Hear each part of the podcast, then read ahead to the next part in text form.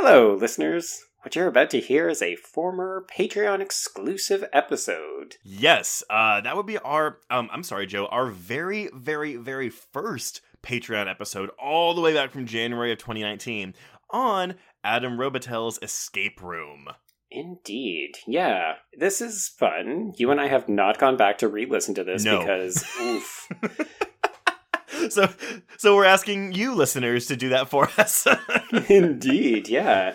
Of course, we covered this back in the day, not just because Escape Room looked like it was going to be a fun film, but also because Adam Robitel is a queer director, so we wanted to give him the press. Yes, and we are of course releasing the episode on Escape Room this week because the super fun looking sequel Escape Room Tournament of Champions comes to theaters this weekend.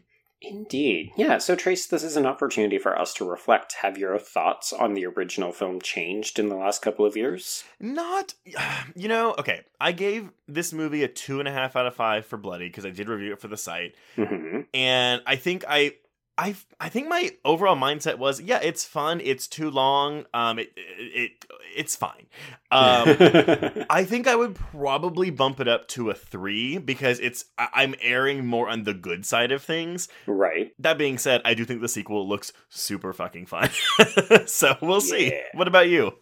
Yeah, I remember being frustrated by the antagonist character. I know we made comparisons to Samuel L. Jackson's character arc in Deep Blue Sea, and I think that argument still stands, but overall, I remember really liking a couple of these set pieces and maybe just wishing that there was a little bit more of them.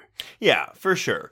But I mean, we don't want to spoil the entire episode. So I mean, you know, listeners, um, if if you have never joined our Patreon before, obviously you can head over to patreon.com slash horrorqueers if you like what you hear in this episode and sign up, subscribe. We have a bunch of different price levels ranging from one to ten dollars. They get you a variety of content.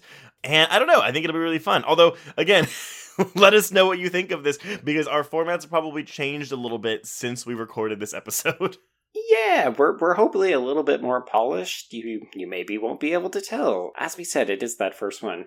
But the other thing that you'll recognize is of course that we won't have a sign off telling you what we're going to be covering next week. So we're going to tell you right now, and that is The Bride of Frankenstein Trace. Ooh, man. Um, you know, I think we just got so many requests for Universal Monsters, so we were like, let's put two of them in the summer. That'll be fun.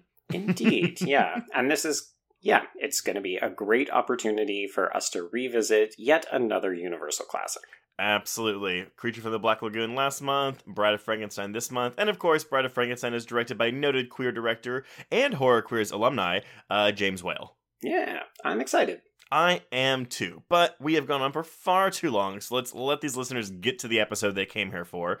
And um everyone will see y'all next week. So uh all right, here Yeah. we go. Enjoy Escape Room.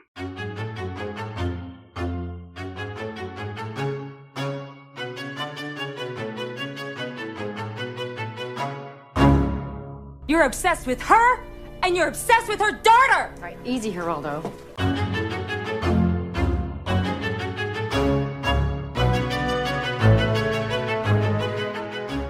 And welcome to Horror Queers, the Patreon exclusive. We are talking about Escape Room, which is our one of our two new releases that we're going to be covering this month, strictly for the people that we love the best, those of you who give us a little bit of money. I was gonna say the ones that pay us. Uh, we are whores for your new release reviews. yes, and I love the fact that we are caught up on 2019 horror. It's the best feeling in the world.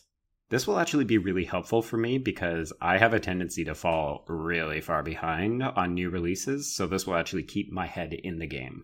I do too. I, I don't know if you know this. Like every week, because I have a, a list on Letterboxd that um I, I add. I, I go to Rotten Tomatoes every Monday and look at all the movies coming out, and if any of them are horror or thriller, I add them to my yearly horror list. But like fifty percent of them are bullshit movies, so it's kind of like, er, do they really count? I don't know. Well, we love horror and we celebrate horror, but let's not lie to ourselves. There's a lot of shit horror as well. There really is.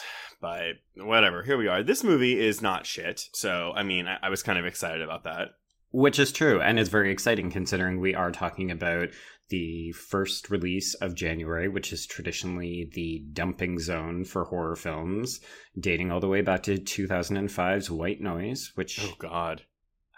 I don't think I even saw that. You know, I, I when I first started writing for Bloody, I did a list on good horror movies that were released in January and February because yeah, you're right. Both of these months are the dumping grounds. Although we are starting to see an uptick in quality in February movies, Mhm. um, horror otherwise. Also, oh, any horror movie released on Thanksgiving week, those are always shit too. I always remember like Wes Craven presents They. That Oh, was the Thanksgiving release, and I saw that shit in theaters. Not good. That and the long weekend in September. I don't even know what that is. I have no idea what. I, I don't even think they got a release here. Maybe that was a Canada only thing. Maybe. I mean, it's the the end of summer, the beginning of January, and then Thanksgiving are traditionally low periods for audience attendance at the theaters, and typically that's when you see a bunch of Garbaggio enter the theater. But as we've seen over the past couple of years, these January horror movies make bank. Oh yeah, Because last year it was um, Insidious: The Last Key, which I was not crazy about, which sucks. I love that franchise, but also directed by Adam Robitel. Uh, Robitel, Robitel. Is like like Rotel. I'm gonna say Robitel. Roboshow, Robitel, Robitussin. yeah, I don't know. So yeah, uh, we have Escape Room, directed by Adam Robitel. Back to back January movies. Interesting. Yeah. Also handed like, you know, he, he was given a major franchise in Insidious last year, and then I guess he's kind of gets his own franchise starter because this this movie clearly is trying to start a franchise. That's if the multiple endings are any indication of this movie, they really want to make sequels, and they probably will, considering it has a budget of nine million dollars and earned twice that its opening weekend. Which is true. And before we go any further, we should probably once again clarify we are going spoiler heavy. So we recognize that this is a new release, but we are going to be talking about the movie. So if you haven't seen it, encourage you to pause, come back after you've taken a gander. I mean, this is what, like a hot 90 minutes? at the most? hundred minutes. Ooh, okay. Yeah. It felt fast. Um, yeah, I mean, it mostly did. Also, I'm really glad you remembered to remind about spoilers because I'm the worst about spoiling things for people and not giving a warning whatsoever. Well, traditionally on the regular feed, I'm not overly concerned about reminding people because we tend to talk about older films, but we're talking about a film that came out, well, depending on when you folks are listening, at most, probably a couple of weeks ago. So, Escape Room from Yes. 2018. 19, 2019. Idiot. We'll edit that out in post. Yeah, uh, no, no, you should keep that. Okay, so here is your plot summary for all of us who have seen it because I just told you to leave if you haven't seen it. I mean, I feel like we should always read the IMDb summaries because they're so hilariously either brief or off kilter or just incredibly wrong. In this case, it's just extremely succinct. By all means. Six strangers find themselves in circumstances beyond their control and must use their wits to survive. There was a longer one that actually referenced the fact that they got a box and they end up in traps and they maybe have to hurt each other. I actually kind of love the fact that that doesn't even mention an escape room. it just says they're in circumstances beyond their control. Not six strangers participate in an escape room and might die, which is basically what the plot of the movie is. Yeah. So, in case you're wondering, we're we're probably going to adopt a semi-structured format just to keep us on track. So, we're going to talk a little bit about the film in general. We'll talk about the characters. In this case, we're going to talk about the rooms in particular, those multiple endings, and then we'll wrap up with some final thoughts. Yeah. Don't hold us to it, but that's the goal. Yeah, we're really bad about sticking to a structure. Only episode we've recorded so far where we had a really strict structure was Scream, and we dropped it immediately after that episode. Yeah, that one didn't work out so well for us. no, but nevertheless, I'm happy that people immediately get to listen to Hostel right after that. So if you're listening to this, I'm assuming you've listened to those episodes, but if you haven't, the Hostel episode's really good. As always, they get better as they go along. Yeah, honestly, they really have, I think. All right, so Trace, run us through the actors in this film and give me some thoughts on what you thought of the characters. Okay, so uh, as I mentioned, Adam Robitel he directed Insidious: The Last Key, and what got him his like stature in the horror genre is he directed 2014's The Taking of Deborah Logan, which I thought was a pretty solid movie. I still think it's his best movie, Hmm. but it might also be because he wrote that or he co-wrote that movie. He did not co-write or have any part in the writing of Insidious or Escape Room because this script is uh, not great. This one feels like it's been written by about five different people. It's only been two, and it's oh, I'm gonna butcher these names, but it's Bragi F. Shoot or Shut and Maria Melnik. Maria Melnik doesn't have a lot to her name, uh, but Shoot or Shut, oh God, I'm just gonna commit Shoot. It did write the Nicolas Cage flop Season of the Witch. Uh, that's the only notable thing he's done. So you know, not really high expectations going in, and I did know that that was the case, kind of going in. Again, also January horror movie. Mm-hmm. So we have for our characters, the lead is Zoe. Although honestly, I mean, you know she's the lead, but she they, they do a pretty good job of splitting the screen time between all the characters. Like it's not like Zoe's really featured that much more prominently than anyone else. But uh, she is played by Taylor Russell, who I know from Judy Robinson on Netflix's Lost in Space. Same. And uh, I actually do like her uh, in that show. I, I like the kids in that show. I don't like the adults very much in that show. Nah. Which makes me sad because I love Molly. What's her name? Molly Parker? Yes. I think it is. Yeah, no, the, the parents are the most obnoxious part of that show. Parker Posey can do no wrong, so that's fine. Then we have Logan Miller, who people may know from Scout's Guide to the Zombie Apocalypse, this little seen movie with James Caan and Keir Gilchrist called The Good Neighbor. Possibly the most likable character he has ever played because he plays assholes in every single movie I've seen him in. And he's pretty darn good at it. Yeah, he is. But I, I liked him in this movie. Like, I, I think he did a pretty good job. Like, all these characters are kind of like flawed in their own way, but um, I, I liked him in this movie. Deborah Ann Woll, who is the MVP of the movie, Mm-hmm. listeners of this podcast may know her as uh, Jessica from True Blood, aka the best part of those final awful seasons. Mm-hmm. She's in Daredevil as Karen Page, and she's also for the horror crowd in Darren Lynn Bousman's Mother's Day with Rebecca De Mornay from a couple years ago.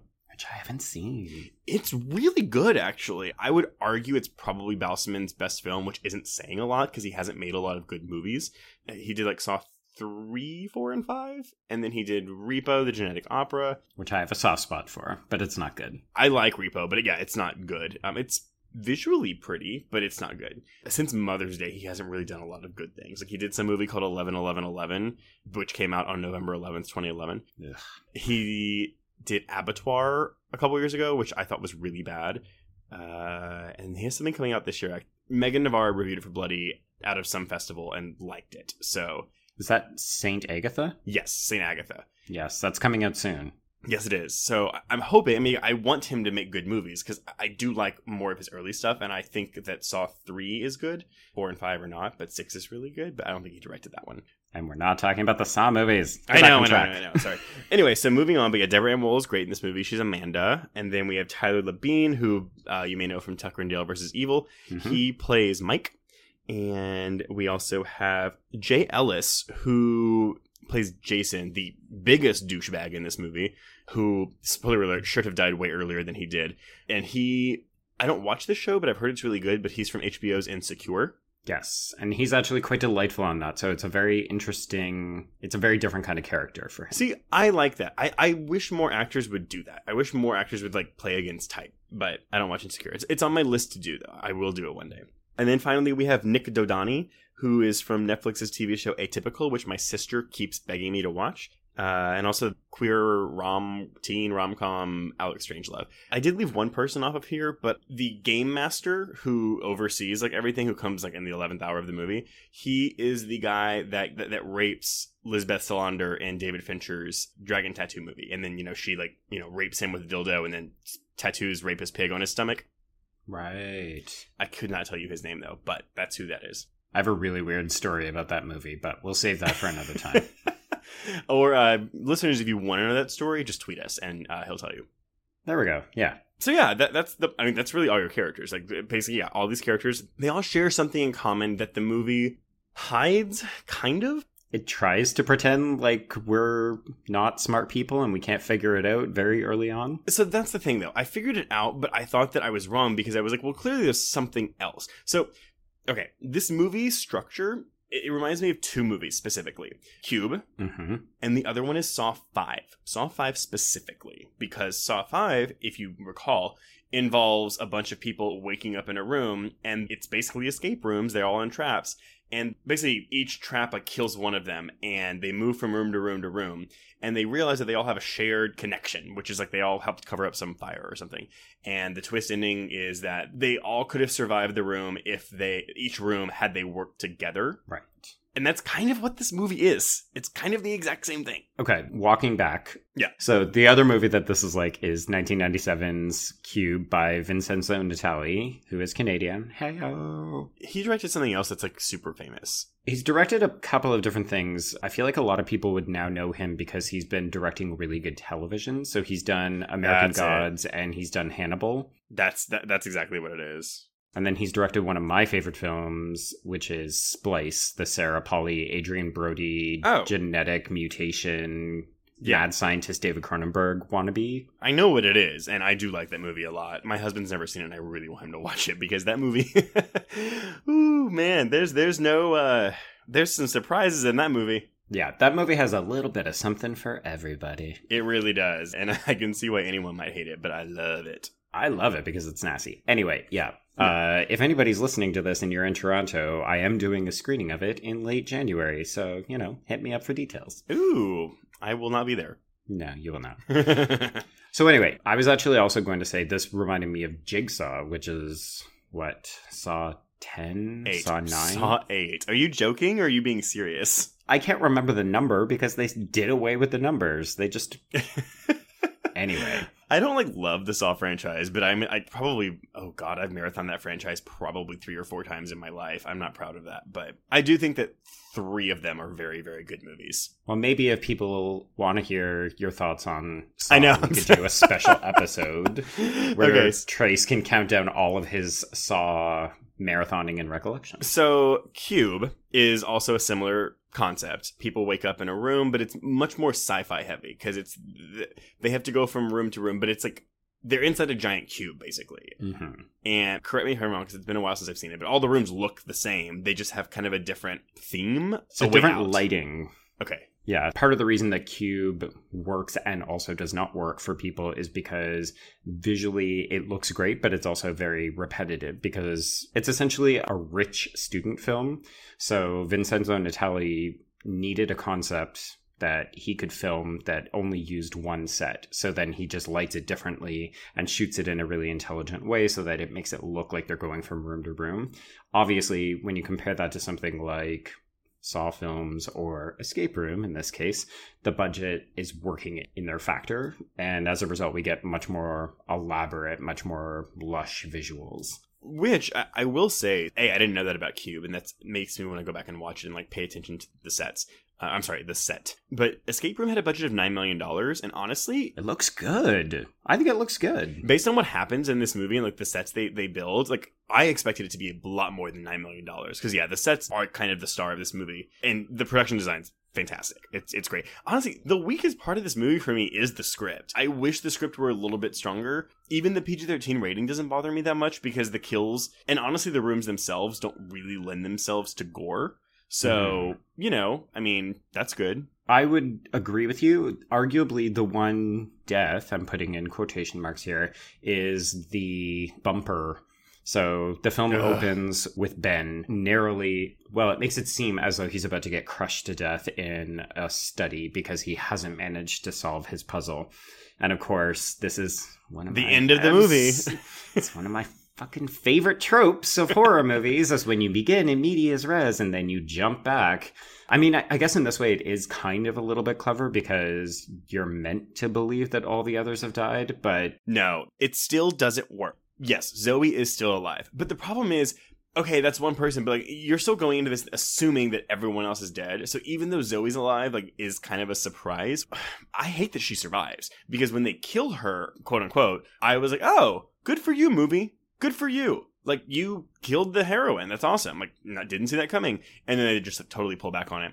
But yeah, it, it ruins all suspense. Like there's no suspense from most of this movie. mhm. it was more a question of who will die in what order. Yes, which I'm also fine with. I actually was surprised by the order a little bit. This may just be me surprised that Deborah Ann Woll dies second. Hmm. uh, I thought for sure Tyler Labine was gonna die way earlier. Yeah, I mean, it seemed pretty obvious to me that Danny was going to be the first to go because, as a the most knowledgeable person about escape rooms, Yeah. he seemed like the most. You know, you're going to get rid of the person who can help you the most. Like, you want to see these characters struggle their way through the rooms. So Mhm. having a fucking bratty know-it-all is not great for that. He's also the, the least famous person in the movie. Yeah, it was a little frustrating because part of the reason that I was initially quite excited when I was looking at the cast listing listings, I was like, the diversity angle in this film, and yes, this is my social justice warrior angle coming out. if you don't like it, you're definitely on the wrong podcast, but I was like, hey, we've got a really good diverse cast in this movie. So then for them to immediately kill a person of color, not impressed. And then to also make one of the other people of color the angry black man trope was like, Jesus Christ. movie. They pull a twist with him too. I say twist because I think the movie thinks it's a twist, but it's not because it's really obvious from the get go that his backstory is like not as he's describing it. Yes. Like I I would be genuinely intrigued and again, always feel free to tweet us. I want to know if anyone was actually a surprised that he murdered his friend in his backstory or Mhm. that Zoe was actually dead. Because in both cases I was like, Am I supposed to be fooled by this shit? Because I ain't fooled by this shit. I know. Well, the, I know. I, yeah, it's whatever. So the beginning of the movie is a little clunky uh, because it, it introduces Zoe. I've already forgotten the angry black guy's name. Uh, Jason. Jason. and Logan Miller's Ben. They're the only ones that we get to see before the escape room starts. yeah, so hint hint, who are your main characters? Right? Right. So, yeah, Zoe is an introvert in her college class, and her professor says, You should be a risk taker or something. And so, Mhm. hence this. Jason is some rich businessman type guy who is a douche from the get go. Like, you don't like him pretty much immediately. And then. He's a suit. Yeah, and then Ben is probably the most like interesting character, and that's kind of where this movie goes wrong. I think is that you know you're right. Zoe is the protagonist, but her backstory is so thin. I mean, granted, all these characters are fairly thinly drawn. Like they get their one moment of trauma, and that's kind of the only thing that defines them. It's the cast that's elevating these characters and not the other way around. Yes. Basically, so here, here we go. All the characters share, they don't share a trauma, but they share that they are the lone survivors of something. So Zoe was in a plane crash that killed her mom and she survived. Ben was drunk driving and all of his friends died and he was the only survivor. Which that to me was one of the more interesting ones because I wondered if the movie would end up trying to punish him because in a way he and Jason effectively are the sole survivors because they killed other people whereas all the other individuals are accident victims. Correct. Although if it was going to do that, that would be a Saw movie. So not the right thing. That is true. It's not a morality tale. Yeah. Jason was on a boat? I don't know. Something, something sank and he was on a lifeboat. They went yachting Yeah. Stupid. because he's rich. and uh, he basically says that his friend went nuts from hypothermia and swam away. But twist, midway through the third act, uh, no, he killed him and took his jacket. hmm The tip off was as soon as he saw the one jacket and what's her face, Amanda. Is that Yeah. right? Yeah. Yeah. And Amanda's like, oh, they're they're trying to get us to fight with one another over limited resources. And then he looks at her like, bitch, I'm gonna kill you for that jacket. Yeah. Well, uh, mm, I have a question about that, but I'll- I'll finish getting through the characters. So, yeah, Amanda, she was in Iraq and she was a survivor of uh, a bombing. Uh, And then Mike, what was Mike's trauma? Mike was in a cave in in the mines. Yes, and it killed his and brother. his brother died. Yeah, honestly, Mike is the like least fleshed out character in this movie. Like Danny is more fleshed out than this guy. hundred percent coasting on Tyler Labine's charm, which is Yes. quite nice because it's it's always good to see Tyler Labine, but Jesus, he has nothing to work with apart from No. dad jokes. Well, and like I, I did appreciate the fact that they didn't make him the comic relief of the movie because he is a funny person. I was kind of nervous they were going to go that route, but they don't. So Oh, really? You don't think so? I mean, like he's funny, but he's not. Like I don't remember laughing out loud at any of his lines, so maybe maybe maybe they were trying to make him funny. Yeah, people in my theater were definitely chuckling. Well, he has a very anticlimactic death. Oh, the worst. I was like, oh, really? That, oh, oh, he's dead now? Because that's really disappointing. That honestly, that whole sequence, um, after they discover their files, is kind of underwhelming. But we'll get there. And then I don't remember what Danny's thing was because he dies before they even like, discover what their issues are. It's carbon monoxide poisoning. His entire Oh. family died except for him. Okay, it's not really Meh. important. Yeah. It's like a who cares? Like, oh, I found Danny's file. Meh. Well, that's the thing. Honestly, I feel like they should have made that discovery before anyone died, but just my opinion. Because, and this is where I will say, and the only good thing I'll say about Saw 5 is that the reveal that they all helped cover up this fire and they all are kind of bad people was the only real interesting part of that movie. Whereas with this, it's. I was hoping there'd be more of a connection between them, but that kind of comes into play later once the um, secret organization is Yes, introduced The hostile organization is revealed. yeah. So um so yeah, these people get uh, brought to an escape room because they get like a Hellraiser type box and they solve it, which by the way, that was hard. I, I would not have been able to solve that box, that puzzle box. but I did love the fact that Jason just goes on YouTube to solve his. Yeah. uh, I was like, hmm, yeah, because, I mean, this is what you do. the movie's like the rich people are lazy. So they go there and I guess we'll just go to the rooms. The rooms, which are the most interesting part of this movie, they- they're, they're the stars. And the movie Yeah. moves at a pretty brisk pace, um, not staying too long in each room to where you get bored. I feel like we should we should either rank them as we go or rank them at the end. Um, Let's rank them as we go. yeah, and then we can just like recap at the end. Okay, so the first room is actually the surprise waiting room. And Mhm. if you've seen any of the trailers, this has already been spoiled for you because Yeah.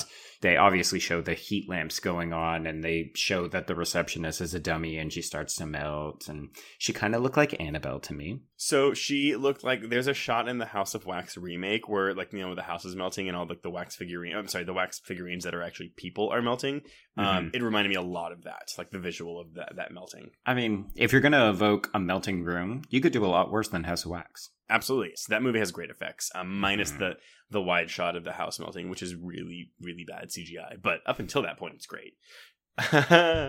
so yeah, they're in this waiting room, and we don't really need to go through the puzzles, but it, it, I like this room a lot. This is probably one of the better rooms for me. But it basically turns into a giant oven, and they have to escape through a vent. Now, did you see the fact that they would need the water coming when Zoe gave Amanda the glass? Were you kind of like, er, I think that's a mistake? I did not. Did you? Uh, I don't think that the coasters had been revealed at that point, but I did anticipate. Maybe we should take a step back before we go too much further. Have you done any real life escape rooms? So I did one during South by, but it was like a mobile escape room. Like it was for HBO. So there was like one room themed after Veep, one room themed after Game of Thrones, one room themed after Silicon Valley. And I didn't know what escape rooms were. So this, and this is like two years ago. If you So- could see my face right now, it is like this look of just absolute disgust. Like I a didn't room based on Veep. That sounds like the worst escape room ever. We well, yeah, we had to um we had to like pull ballots out. I don't know. It was really weird. We didn't solve that one. We did solve Game of Thrones and uh, Silicon Valley though, so that was a plus. All right. But yeah, it was HBO. So uh, that, that's it. Have you done any done any escape rooms? Yeah, I've got a friend of mine who quite enjoys them. I'm pretty awful at them, but I think we've done about four or five. So we've done like a World War II one. We've done Ugh. Not a ton of really high concept ones, but like if I can jump ahead briefly to the end where they're testing the pilot simulation Mm-hmm. in anticipation of the sequel where they will snag Zoe and Logan once again. Or Mhm. sorry, Zoe and Ben Zoe once and Ben, again. yeah. There's actually a plane escape room in Toronto that you can go into. Ooh, I don't know if I like that, but okay. Yeah. So they can get pretty high concept like this. So the fact that Danny is I mean, he's so annoying that it's almost unlikable, but the fact that he's spouting off all of those different types of escape rooms that he does, it's actually very, very on point. I didn't find him that annoying. I thought he was a little endearing, but um, I could understand why someone would find him annoying. I think it was just more that it felt like a lot of exposition to try to catch up characters. yeah, or the old people in the audience who didn't know what an escape room was. Yeah, and I guess part of it was I prefer the House on Haunted Hill 1999 Dark Castle version where it's just like, I'm just here for the money. Like, I don't really care. But I wanted them to be in it faster and I wanted them to realize that it was real faster. Like, his stubborn refusal to be like, no, we're not actually in any danger. This is just all fake. You're just like, Jesus Christ, buddy, come on, get Yeah. with the program. It's really not until midway through that second room in the ice that they figured out. But um, I did want to mention something about the money, though. It's ten thousand dollars. It's not even that much money being offered. I mean, obviously, I would love ten thousand dollars. I would love that. But I just feel like for a movie, like it's a very small amount of money to be rewarded for something like this. It's true. Like in that 1999 version of House on Haunted Hill, isn't it something like $100,000 if they stay the night? Yes, hundred thousand dollars per person, and the survivors get to get the uh, the dead people's split it up. So $10,000 in 2019 money, 20 years Twenty later. years later, This is like small change. This is small potatoes here, people. damn you, inflation! And it's even less in Canada money. Uh, right? no, it'd be more in Canada money Oh god damn it! the US dollar is much stronger. Uh, Okay, so what else in this first room? So essentially, part of the escape room principle is that literally anything can be a clue, which I think is actually why when Zoe accidentally sets the room not on fire, but when she sets off the oven timer. It's actually a really good twist on what you would expect because so many of these rooms have lock key combinations and different things where you basically you do play with them. So the idea that she would be like, "Oh, yeah, it's Fahrenheit 451." So she sets it to 451. You're like, "Okay, smart girl. Yeah." And then of course it horribly Yeah. goes wrong from there. Well, and so again, in my review that I remember discussing, I said that there was one sequence of genuine suspense in this movie, but I there are two because I do like the progression of the hot room because again, it doesn't all just turn on at once. It's like panels and panels after a certain amount of time. Uh, Mhm. and so yeah, I, I do like this sequence. I think it's really cool. I think it sets up a lot. That um, but again, if you've seen the trailer, you've seen this sequence, which hurts it. It's tricky. You've got to sell the film somehow, but it is frustrating that this is arguably the second best of the f- what five rooms. Ooh, I'm interested to see what your favorite room is. Okay, so Sorry, no, there's six rooms in total, but I would still say that this is probably either second or third on my list. It's second for me. Okay, so they get out. They go through a vent and they get into the next room, which mhm. starts out as a cabin. And to get out of the cabin, they have to use the code Rudolph because when Ben killed his friends, Rudolph the Red-Nosed Reindeer was playing in the car. And I have lots of questions about all of this because I don't understand how these people knew. Yeah, A this was lot a of these big details. stretch. This did not work for me. There, no, yeah, there, there's a ton of things where it's like, okay, I get it. Like, there are some things they would have known. All the clues have to do with these people's backstory. There was no way they would have known about Rudolph the Red-Nosed Reindeer. It doesn't like it does not make any fucking sense. Well, and it's inherently based on this idea that Ben had to survive that first room. What happens if he was the one who sacrificed himself because he didn't have the flask or something? Like, it's one of those things where my problem with they have to work together or each of them has a skill to survive is that it should immediately then fall apart if one of them dies. And it never does. Narratively, that would not work, but it's hard when the movie wants you to be like, oh, okay, well, they had to do this thing to make it work. But the minute you start to think about it, it all falls apart. And you know, you're right though. Like, I, what they would not have been able to get out of that cabin if Ben would have died in the oven room. So, good point. Mhm. I didn't even catch that. So they get out of the cabin. and it's uh, an icy lake. It's an ice covered lake, which I almost hate that I knew this. So the ice, because I read the press packet before I went to my go to my press screening. It's just hardwood that's painted. Oh, really? And so there's a Movie the- magic. when they first walk out though, and like the, there's a wide shot of the floor. It actually does look like hardwood that's painted blue. Hmm. Whereas I did not see it because I was not thinking about it. yeah. So if you ever watch it again, um, I can't imagine you would, but if you ever do, look for that. So So this is an exterior where the temperature drops. I did like this fact that they go from hot to cold. So it's like they're boiling hot and they took off all of their Yeah. extremities and then they immediately go into a cold environment and it's like, haha, fuckers. Well, because poor Deborah Ann Woll, like she is the least clothes out of all of them, and she looks just looks miserable this whole time. This is my third favorite room, by the way. This is probably my fourth. Fourth, interesting. Okay. Oh, you know what? I'm thinking of a later room that I do like. Yes, I'm counting the opening room that Ben escapes from as one of the six. Wait, so oven, ice, upside down, psychedelic white noise, No, hospital. hospital white noise, and then the room crusher. Uh, uh, okay, fine. Mm, no, you know what? Fuck it. It's three for me. This is number three still. Okay. So yeah, but, but they're given a jacket that they all have to share using, and eventually the ice starts to give out. Well, sort of. I'm interested to hear what you think about this because essentially what happens is it's not that the ice gives out, it's that there's an explosion right underneath where Danny is standing. So he falls underneath and then there's a current. Let's not think about the logistics of how they got water in a room within a skyscraper building. Yeah, that, that didn't bother me whatsoever. yeah, that was one of those like, cool, I'm just going to go with it because they also have a hologram wall. Sure, let's go with that too. Right. Which again, though, it's like okay, so you have a hologram wall that only covers above the ice, but it doesn't stop the current beneath the Mhm. Mm-hmm. ice. It Whatever. doesn't short circuit, No. despite the fact that it would clearly be an electrical wall touching a lot of water. details, details, Anyway. details. to me, it was very cabin in the woods, which I was like, check. Yeah, Yes, I good- will. good. I will give you a point for that.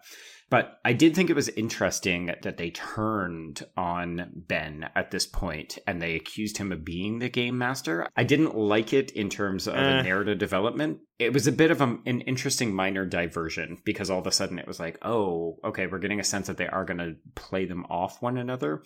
But at the same time, the justification seemed very spotty to me. I didn't like it when it was announced, and I think the only reason I, the only way that I would have liked it is if one of them actually was the game master. which I think also would have played better. I I do too. It- it- honestly, I could have forgiven more of the movie's flaws because then the game master would have been puppeteering, kind of orchestrating who does what. Imagine if Jason had been the game master. I mean, honestly, I don't even know if I would have liked that, but Well, he's kind of useless in terms of actually solving any of the puzzles, but he is. it would have been like, oh, he's forcing so much conflict. And part of that reason is because he's actually trying to like drive people to make bad decision making. But then the whole like twist ending wouldn't really make any sense if they're trying to figure out who's the strongest to survive. So I, I get why that's not the case, but Well, we'll get to the ending Yeah. in a bit because I think we both have a lot to say about it. I know. Okay, so in this case, they melt the block of ice after they get it with the magnet, which is, yeah, this is all very, like, very typical escape room shit. Blah, blah, Mm. blah. They get into the third room. Okay. Wait, wait, wait, no, you missed. You forgot that Danny falls through the ice and dies. No, I did say that. I I did not hear you say. That. I said there's explosions under the ice, and Yeah, Danny ex- falls in, Oh, I didn't hear Danny. and the falls in. current sweeps him away. Okay, sorry. Trace, you never listen to me. I did. Thought I was. It's late. It's only 10 o'clock here. Anyway, so yeah, they, they go to the third room, which is my favorite room. And hundred percent. There is no other right choice. This is by far the best room. And in my review, I, I I said there's one genuinely suspenseful sequence, and it is this room. It's really just one moment, honestly, because the, the flooring kind of falls apart a little too slow for my taste. But um, the moment when Deborah Ann Woll jumps on that damn table and the ball falls out of her pocket, that Hmm. like that that whole it's probably like 30 seconds, but I was on the edge of my seat in this that whole part. So I watch a lot of American Ninja Warrior during the summer. I don't know what that is, but okay. It's a reality TV competition on NBC. It's kind of like parkour, but obstacle course. Oh, oh, okay. I'm into it. Does that make sense? yeah, yeah, absolutely. It's quite enjoyable. The feats that these individuals are able to pull off is really interesting, but there's a lot of differences in terms of upper body strength versus like springboarding and that kind of stuff. But watching Deborah Ann Woll try to negotiate hanging upside down, part of the joys of American Ninja Warrior is how long can people hold on when they're holding on by their fingertips or how much upper body strength do they have if they have to hang on for like two minutes. So that piece was like, okay, she should be able to navigate getting around this upside down pool table. But then the complications start to pile up where it's like, okay, the ball drops and then she's got to get down to that. And then it's like, okay, can she now hang on to this stretchy elastic cord? And that's actually a different kind of obstacle in American Ninja Warrior is where you have to hold on to a small object on like a spring, which is actually way harder than holding on to something that's fixed. So Um, it's very much in keeping with all of that, and it's enjoyable enjoyable because Deborah Ann Woll is obviously in really good shape, and it's very believable that she'd be able to hold her own. Yeah. Which also helps that she's got that good backstory. So you're like, oh, okay, she is fit, she is tough, she can survive this. And you're also like, she's the most recognizable actress in the movie. That's kind of my She's thing. probably So, gonna make it. I, I, and then you're I- like, no, she's not gonna make it. Never mind. I felt really bad when she died. Like I, I, I was genuinely like, kind of upset. But that's the thing though. When when a movie like this, or any movie really, it's like, okay, do I feel bad because I love Deborah Ann Woll, or do I feel bad because Deborah Ann Woll made that character so likable? I'm gonna say it's a combination of both because Yeah, I I'd say both. I do want to credit her with that. But yeah, like honestly, like I thought that phone cord was gonna snap, hmm and th- then when it didn't, I thought, oh, she's gonna make it, and then she doesn't. she Yeah. just dies. Which is why that sequence works because there's there's a bunch of different times where you actually think like I actually thought that Jason might die because he jumps down to rescue Zoe and you're like, "Oh, he's going to get her up and then the floor's going to fall out from under him." Yeah, I thought that and it doesn't and you're like, "Yes, delay. Yes, delay." Which, yeah, th- that that that's how you make a good suspense sequence. Though you delay, you delay, you delay, and then once you finally have your audience in like a mostly safe feeling moment, that's when you pull the trigger, and they do Mhm. in this sequence. But I will say how we've talked about how the script isn't the best. Jason has a line. Where he escapes the floor again, and he goes, "That's the second time this floor's tried to kill me." And I think my eyes, my eyes rolled to the back of my head. I kind of liked it because it's so bad it was almost good. No, you're wrong. It's just bad. it's bad. I I also okay, this is going to sound horrible, but that to me was like this is a white person writing for a person of color thinking that it's like oh my god. this is my Will Smith moment. You're like, no person, no. I Don't don't do know. Yeah. So Welcome to Earth. Mm. basically, this room is an upside down diner, and it gets lifted to the top because it's actually an elevator, and it gets lifted to the top floor. And basically, they have to solve the puzzle as the floor is giving out beneath them to a bottomless ele- elevator shaft. I'm sorry, there is a bottom because we do hear Deborah Ann Woll hit it, but Mhm. it looks bottomless. Because the building, when they first move into it, it looks like it's a good 25, 30, 40 stories tall. hmm It also does not help the movie to think about the way that they navigate the rooms and where the rooms would be situated in the building for them to then get out on the ground floor. Don't do that. That also ruins your enjoyment. Yeah, okay. So, yeah, Deborah Ann Woll dies. And then they escape because she helped them in her dying breath. And this is when they go to the hospital room. And this is when the movie starts to falter. You're right, which is really upsetting for coming right after that sequence. Well, it's a high, and then it's kind of like, all right. And hospital room is my least favorite. By the way, rip off of Saw 2 with the poison gas. I hate the poison. Like I think that's so boring. Well, the fact that they give you a, a five minute timer to me is also inherently disinteresting. It's funny that a character literally remarks, okay, well, now we know how much time we have. And I was like, boring. Like, it was so much more interesting to have the song play on the loop and have the audience be responsible for keeping track of when the floor was going to fall out. It's basically like an action movie countdown to a bomb detonation. I was like, ugh, Ooh. boring. And uh, I'm backtracking to that room, but the song playing in that sequence is um Petula Clark's Downtown.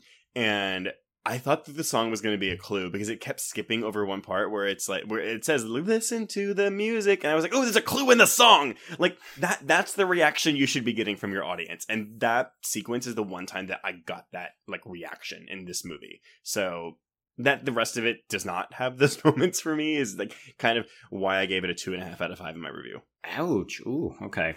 Two and a half out of five, but it's a fresh on Rotten Tomatoes because it lean. It's a positive leaning two and a half out of five. There we go. So Yeah, so this this hospital triage, I think it basically exists not even as a room really for them to escape. It's a room to give you the backstories or to confirm all of the suspicions that we already had. and maybe that's the problem. Maybe this sequence comes too late. Like honestly, I think so. you switch the poison room with the ice room, and I think you might have a better movie. Particularly if you don't actually need them. Like what do they do with the information? They're like, "Oh, okay, nothing. we Well, okay, that's not entirely true. So Zoe figures out that essentially the people who are manipulating the game are doing this because of their shared trait. So she kind of deduces like, oh, they're playing us off against each other to figure out whether or not one of us is more lucky. Which again, inherently is an interesting concept, Yeah. but doesn't actually come to anything apart from the fact that she's like, okay, between my ramble word salad that she utters at the beginning of the film, you know, that she pulls out when she, her roommate is getting ready, which are like, mm-hmm. ugh, whatever. I'm sure it'll become important later. Blah. yeah. Put that in Really, apart from that, but that also could have been introduced later on. Like she could have, she could have pieced it together throughout different rooms and then been like, no, we need to rebel. We're not making it. We keep dying in these rooms. We need to change something up. It didn't have to be that same room. Right. No, I get that. Yeah. I, yeah. Well, it's and also just it's visually fucking boring. It- like to go from the, an upside down room filled with interesting production details Mhm. to then Saw three. Well, yeah, I was gonna say it, that room is Saw three. From the way it's lit, from the way it looks, and even with the poison. Like, if you're gonna rip off Saw, which by all means do it, don't steal a set from Saw. like, we got to do something more interesting with it. You can't just rip it off. Well, and that's the thing too. Like this movie should build from like least impressive to impressive, and it kind of is like a mishmash. It goes from like high to like middling to really high to super low to like a little bit better to the same. Yeah. So Zoe starts smashing all of the secret cameras, and it feels like it goes on forever. Way too long. there should be like three cameras in that room. I know. There was like 20. In the meantime, they're having to work on this defibrillator and Jason is shocking Mike with it because they they think they have to get their heart racing, but Mhm. it's actually the opposite. So they basically kill Mike for no reason. Yeah. Which again could be kind of interesting. It could I think it would have almost worked better if it had been Ben who was shocking him because you would have then Yeah. gotten that emotional reaction like, oh fuck, I made this terrible mistake or I did it again. Like I killed people accidentally again. And instead it's Jason being like, I'm gonna zap you again. I'm gonna zap you again. And then Yeah. they get out and I kept waiting for Mike to wake up because I was Yeah, like, they can't honestly kill him this way. That's so pathetic. Well, and also, I guess the way you that you know that Zoe isn't really dead is because they're not going to kill two people in one room. That's just not like that's not a rule of these movies that that can happen.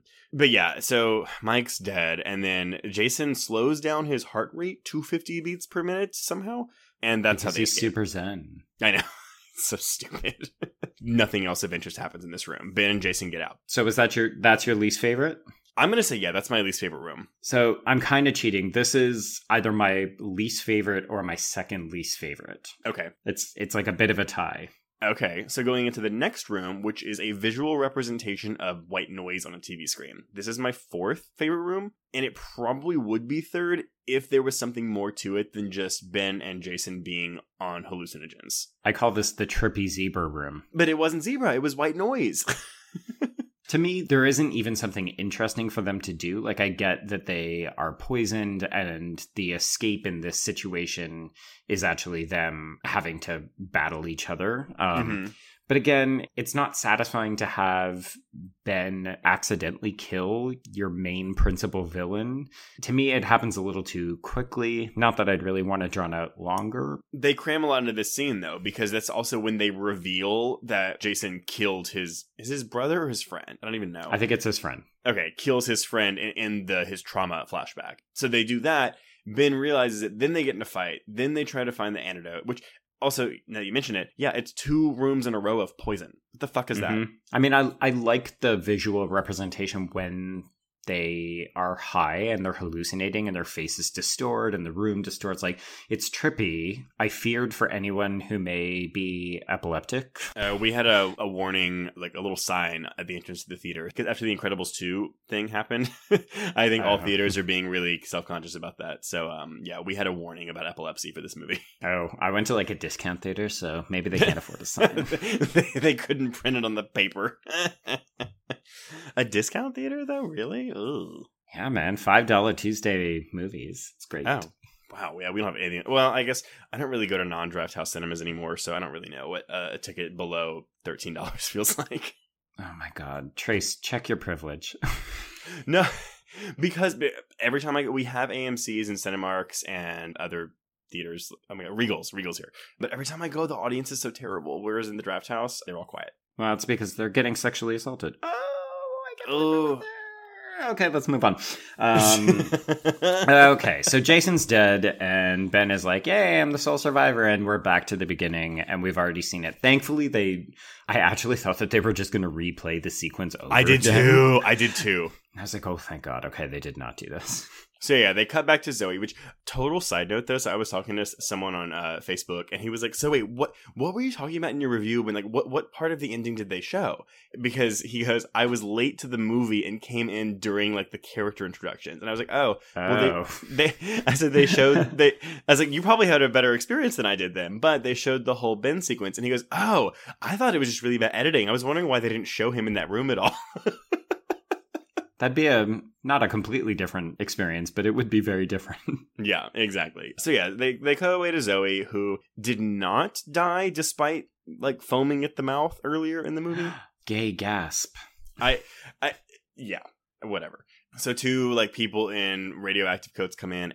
They're they're gonna take her body away, and they're making some snide remarks that like the one percent would say or something. And then she gets up and beats them up, and then runs away. this little tiny girl. Yeah, I mean, I was fine with it. I mean, I, I get mad at people when they hang around after they beat their attackers, but part of mm-hmm. me was also kind of like, wouldn't you want to know who these people are? Like, as she leaves the room, there's an entire wall full of medication. Oh yeah.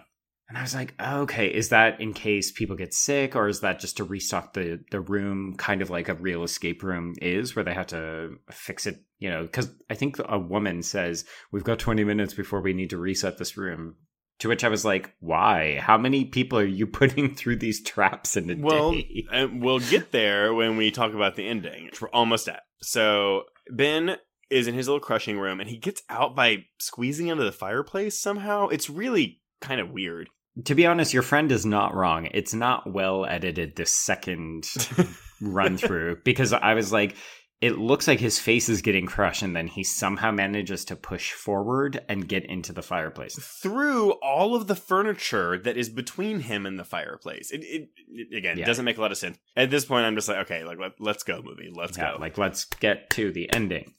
So Ben emerges the winner, quote unquote, and the rapist from Dragon Tattoo like greets him, and and he says he basically like does the obligatory villain exposition dump that explains everything, kind of, but not really. Yeah, it's enough to whet the appetite. Yeah, they were picked to see like yeah, all these lone survivors who would be the lone survivor of the lone survivors, and it's rich people paying money and taking making bets to see this. But correct me if I'm wrong. Does the guy say that they are the third iteration and that they had started with different types of groups and then they had selected them because they were like, oh, we wanted to see if luck was a, Yeah. was a thing. Well, so that yeah, I don't know if it was the third, but they're definitely not the first group to go through the escape room process. I'm sorry, like whatever, the, like the death room process, because he he lists like two or three other type groups of people. Right. Um, and they are the first ones of just lone survivors. So they basically like pick people with certain trait that share certain traits to see which among them is like the strongest. Which makes sense. If you're looking to bet on things, you would need, Yeah, statistically, you would want, you know, some kind of comparable so that you could say, like, oh, here's why I might place my bet on one person over another. which this is when it gets into Hostel 2 territory for me. And I'm betting you if a sequel is made, there's going to be a betting sequence. And if there is, I'm going to call bullshit because that was already done on Hostel 2 really well. But we're not talking about Hostel 2. Maybe one day. We will absolutely get to it. So Ben wins, but then they're going to kill him anyway. Yes. So basically. Because they clearly don't leave any survivors. yeah, they don't. But then Zoe comes out and she shoots the bad guy. Is that what she does? Uh, she shoots him, but then she gets hit, and then Ben saves her, and it's all just traditional action movie climax bullshit. Yeah, I yeah, I, I didn't love like uh, yeah, And again, we're into bad set territory. I was like, so wait, where's this supposed to be in this building? Because it looks like they're in a fucking Reservoir Dogs underground parking lot. Like, it was so uninspired. I think your trademark for this podcast is going to be the set guy because that's all you want to talk about on Swim Fan 2.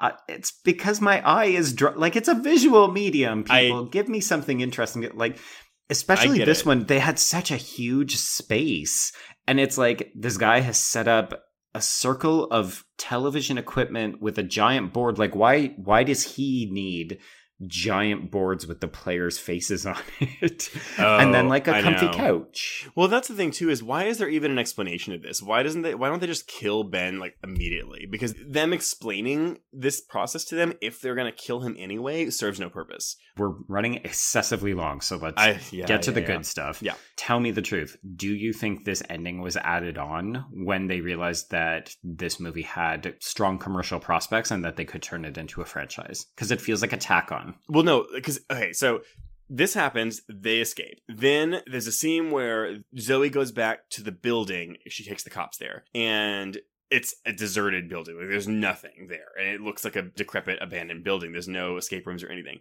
And the scene ends with her screaming, and like you know she's lost.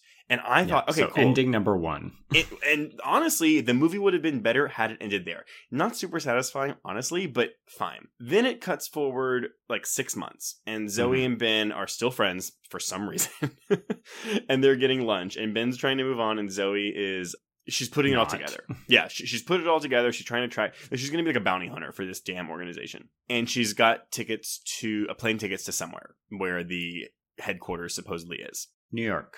Yes. So, okay, cool. Then he agrees to help her. Boom. Ending number two. Do you want to take ending number three? Because you already talked about it a little bit earlier.